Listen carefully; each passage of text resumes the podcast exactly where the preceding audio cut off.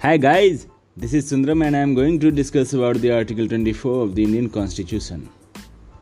Article 24 says that prohibition of employment of children in factories etc. I repeat guys, Article 24 says that prohibition of employment of children in factories etc. Under Article 24, no child below the age of 14 years shall be employed to work in any factory or mine or engaged in any other hazardous employment.